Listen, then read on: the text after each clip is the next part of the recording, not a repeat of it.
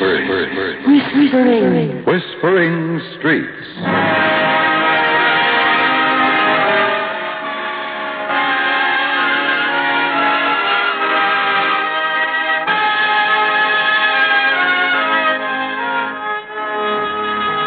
And here is Bette Davis. Hello. The streets that span a continent whisper continuously as they hurry from ocean to ocean. To Dorcas Haynes and Loretta Cranford, 69 and 67 respectively, they were crowded with incident and adventure and with certain moments of intense fear. As they drove along in their station wagon, Miss Cranford, the timid one, would stop knitting and touch the arm of Miss Haynes, the valiant one, with trembling fingers. I'm sure I saw an Indian behind that rock we just passed, Dorcas. He hasn't used his bow and arrow yet, so I guess we're safe. If you could go a little faster, uh, perhaps 30? Look, if there's one Indian, there's a hundred Indians. All spread off across the plain. And they don't burn females at the stake, Loretta. Not anymore. You mean they do worse? What's worse than frying? Oh, be your age, Loretta. Most of the Indians own oil wells and have gone to college. You've been scared ever since we left Riverton. Way back in Massachusetts. You were the one who suggested this trip, not I, Doc. well, you were mighty quick to come along. Well, I've never been to the West Coast. Got a hankering to be in a movie, Loretta? I'd like to see one made. If that fellow thinks he's going to take off one of my mud guards, he's mistaken. Oh, he looked villainous. The driver, I mean. I didn't get a good look at the man in the back seat, but the driver was bad, clear through, like a desperado. Maybe you're right, Loretta. Maybe that was a black murder car like we're always reading about. The criminals escaped in a long black murder car. Why don't you talk like this when we're going through towns, Dorcas? What's the sense of talking about black murder cars when we're way out in the middle of nowhere? Myself, I like the open road. The last gas station we passed must have been 20 miles to the rear. This is the West, Loretta. The wide open spaces where men are men. Oh, I wish we'd stayed at that guest house 30 miles back. You mean stayed for good? No, but for longer than just to have coffee and crullers. Oh, why did we have to go on when the dark was coming? We could have stopped for the night and started out early in the morning. Oh, be sensible, Loretta. And don't upset my schedule. I've calculated to make so many miles a day, and I'm not going to change my plans for you or anybody else. But, when our lives may be forfeited? Worst that can happen to us will be a blowout. Ooh! My eyes are full of dust. Why do folks have to go so fast on a road like this? I'll never. Dorcas, it was the same convertible that passed us a while ago. It was going in the other direction, and now it's coming back. Oh, nonsense. I recognized the men's faces. The one driving had the same villainous features, the same black mustache, and I got a good look at the one in the back. A well set up man with gray hair about my age, and I think he's being kidnapped. Kidnapped? Oh, you've been reading too many Wild West stories, Loretta. Going as fast as that car was, like as not they overshot their mark by a couple of hundred miles, and they're driving back to find their turnoff. That's all. Ah, how many hours of twilight do you think we've got left? Just about one quarter hour. Well, then don't keep me talking. If I can't make time, we'll have to camp out in the wilderness. Under the circumstances, I'll put her up to 35.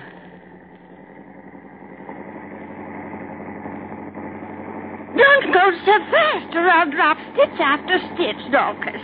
Oh, it's bad enough that the desperados have seen us and have backtracked to make an ambush without me having to rip out row after row. Ambush nothing. You're too full of dreams, Loretta. Oh, I wish I were as brave as you are, Dorcas. You can say that again. Well, dark's coming down all of a sudden. Oh, Suppose there's going to be a storm. A storm? Out here? Oh, I'm terrified of lightning and thunder. I'll turn off the next side road I come to. I'll drive until we've reached some sign of human habitation. I'll pray for the hotel or a dude ranch.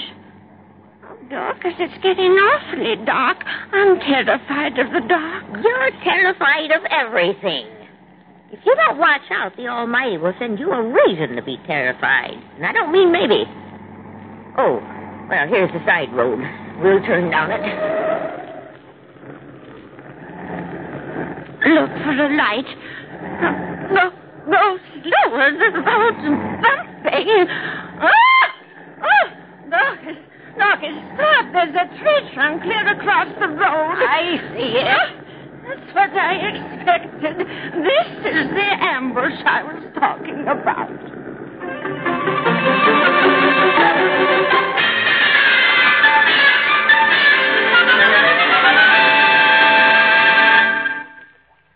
In just a moment, Bette Davis will be back again. But first, Servicemen are now insured in two different ways. That's because military service time can now be credited toward both Social Security and military retirement.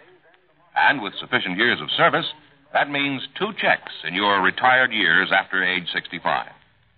In planning for your retirement, remember that although you may become eligible for military service retirement after 20 years of active service, Social Security qualifications are a little different. Retirement under Social Security is based on attainment of a specified retirement age and not based on years of service. The retirement age under Social Security is different for men and women. Women can retire at age 62 if insured, while men must wait until age 65. Getting insured under Social Security requires at least 10 years of credit time. But if you're already in your 50s, you can be insured for Social Security with slightly less than 10 years of coverage. Have you investigated your Social Security benefits?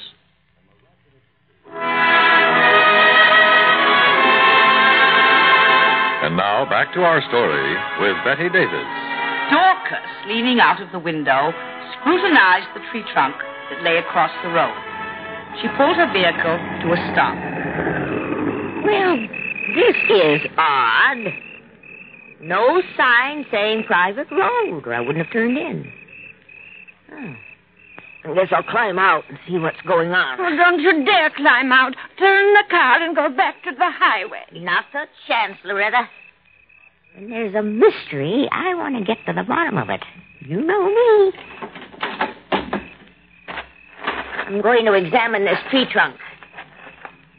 It's been cut down recently, Loretta. The sap is still running from the raw wound. Raw wound? Uh, you make it sound um, bloody. That is tree blood. Well, I guess I'll climb over the tree trunk and walk down the road piece. Oh, don't leave me in the car alone. Come then. But, but that dark road. Well, take your choice. I'm going anyhow. I'll see you in church, Loretta. Wait for me. Wait for me. Bring the car keys.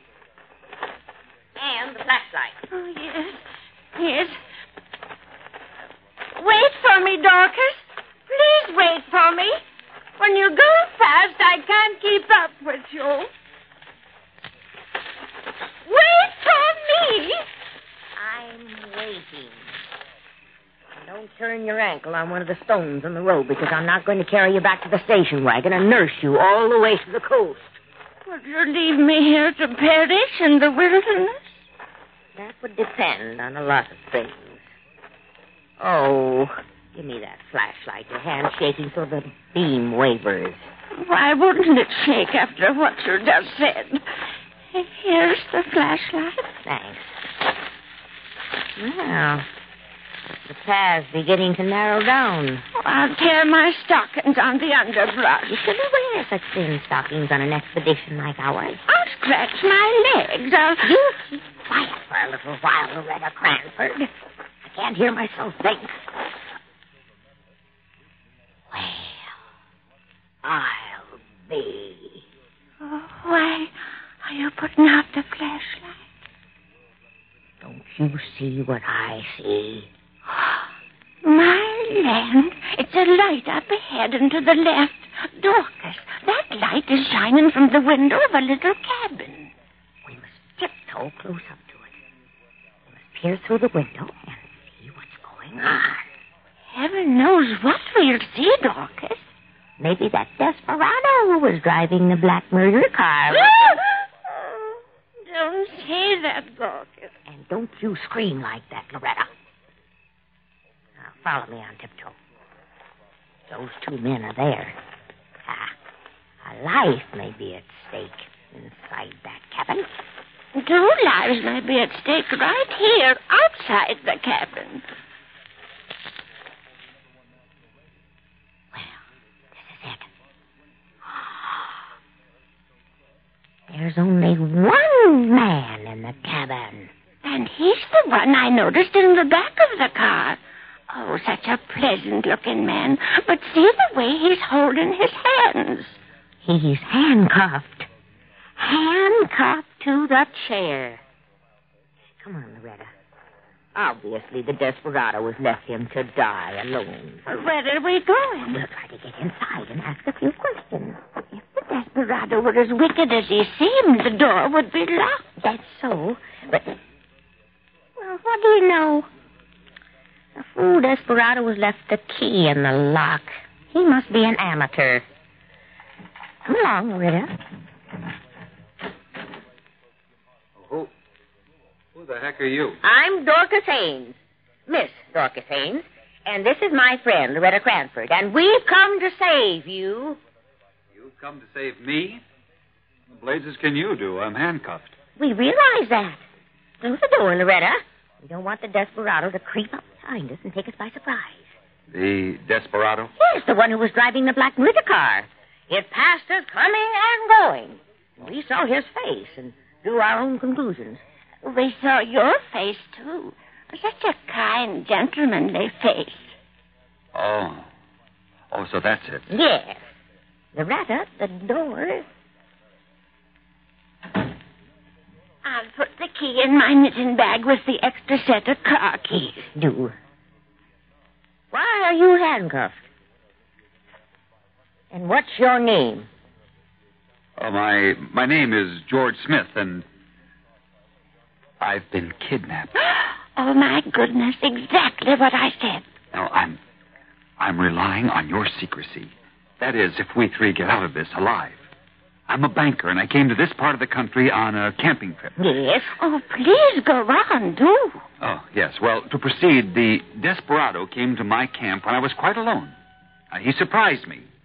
I thought he was one of the other men in the camp. Anyway, he clamped handcuffs on me and threw me into the back of the. The black murder car. It's the worst thing I ever heard. well, it is pretty bad. How long has the desperado kept you prisoner, Mr. Smith? for a day and a night. Oh, my wrists are killing me.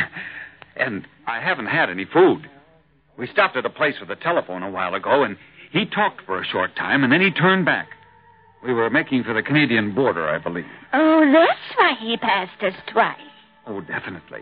But now he's got Mexico in mind. Oh? Some news came to him over the telephone that, well, that alarmed him. Obviously. Yes, yes. He's probably trying to collect ransom money, and, well, he'll kill me if the ransom money doesn't come through. Oh, no.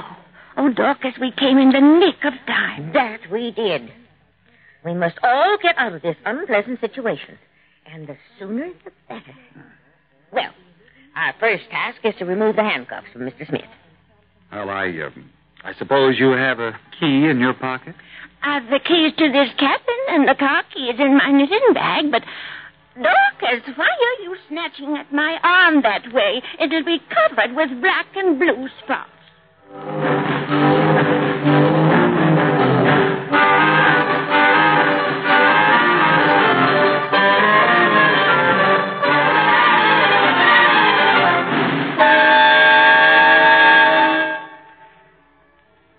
A moment, Bette Davis will be back. Not long ago, a United States Army major from New York State showed the forgotten people of Korea, 45,000 shunned and outcast lepers, that somebody still cared and remembered them. Major Frank Jaworski began by collecting nearly $30,000 in food, bedding, and clothing for the needy lepers and their children. He learned of the lepers' plight from Catholic missionaries in South Korea, and then began an amazing one man campaign to help them. The Major collected woolen jackets, sleeping bags, and any other equipment he could scrape up. Then, during the Christmas season, he asked the men of his unit, Headquarters Detachment 8th Army Special Troops, to contribute whatever they could for the afflicted children. The response was tremendous, showing the true American spirit of sharing and giving to those less fortunate. Before the men were finished giving, Major Jaworski found himself with 700 packages, each worth $5 of food and clothing for the lepers' children. With the windfall created by his men's generosity, the Major continued to give many of the packages to Korea's unregistered lepers, of whom there were an estimated 25,000 living in caves and under bridges. Yes, the Major had an axe to grind. He believed that in spite of race, color, creed, or disease, people are worth living for, working for, and sharing with. And he certainly accomplished a lion's share in upholding this belief. Through his unselfish act, he gave us all a thought to remember. We are Americans. As we go, so goes America.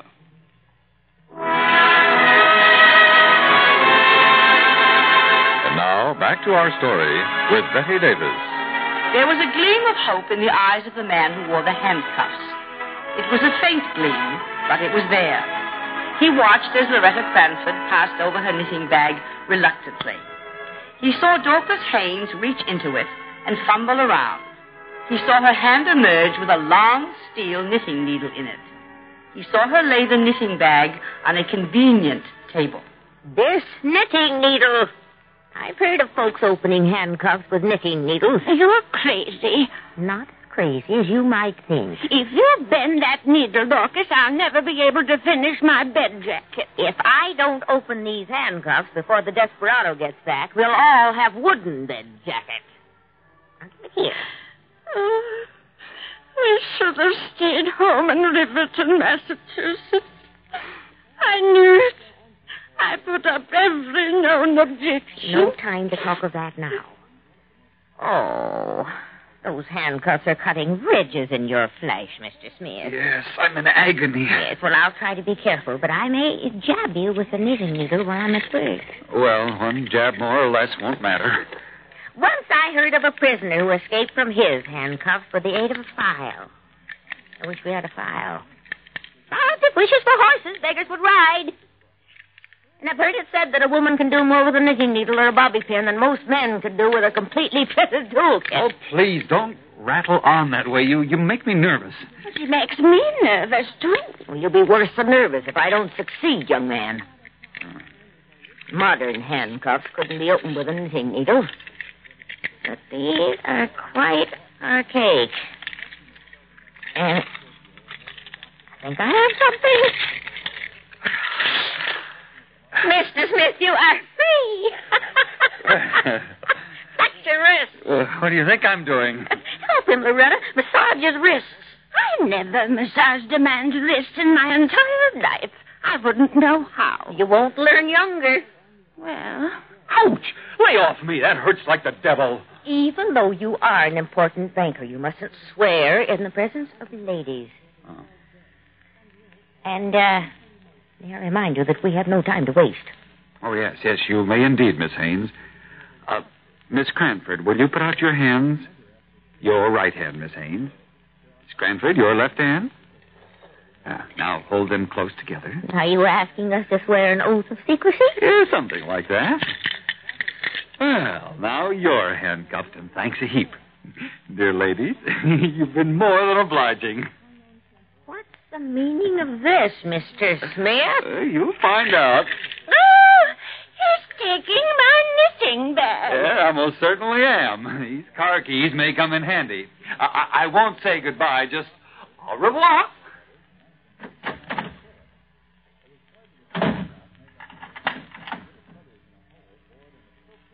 Well, this is a pretty kettle of fish. What do you make of it all, Dorcas? What do I make of it? I don't know what to make of it. When the desperado comes back. When he comes back and starts giving us the business, you'll feel pretty long-eared, Loretta. So will I. Oh, if only we were back in Riverton, Massachusetts. I'm inclined to agree with you, Loretta. But I'm afraid it'll be a long walk.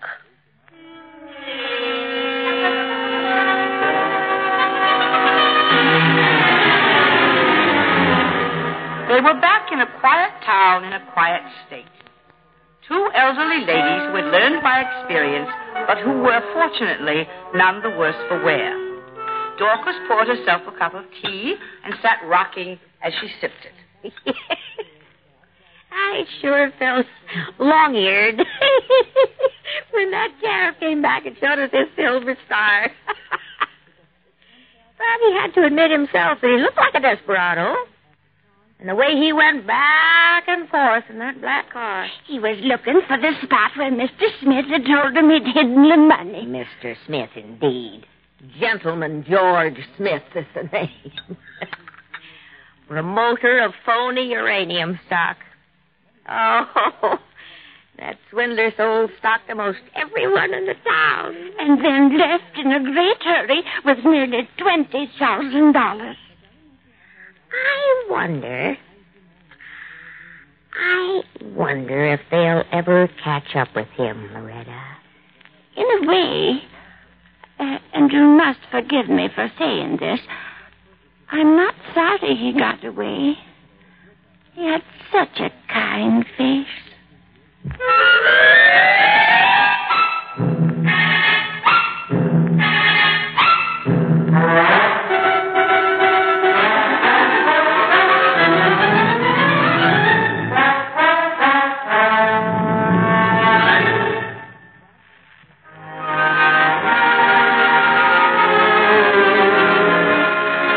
Well, you can't judge by appearances. Sometimes a person who looks villainous can be trusted to the limit. Sometimes the man or woman who looks like an angel is wearing a protective coloration of saintliness. And now, are you wondering whether Gentleman George was ever caught?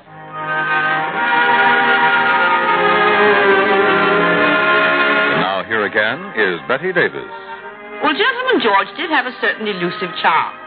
It was felt by Miss Loretta Cranford, and Miss Dorcas Haynes felt it too, although she'd never admit it even to herself. But there was one woman who was impervious to that charm, and you'll hear about her when you meet Gentleman George under different circumstances. Until then, this is Bette Davis saying goodbye from the Whispering Streets.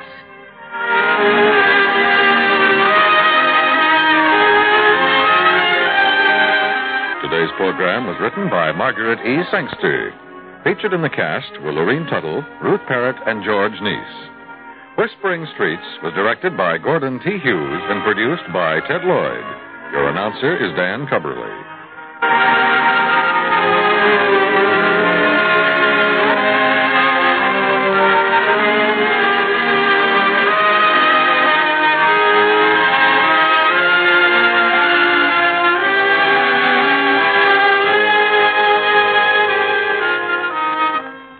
Streets has come to you through the worldwide facilities of the United States Armed Forces Radio and Television Service.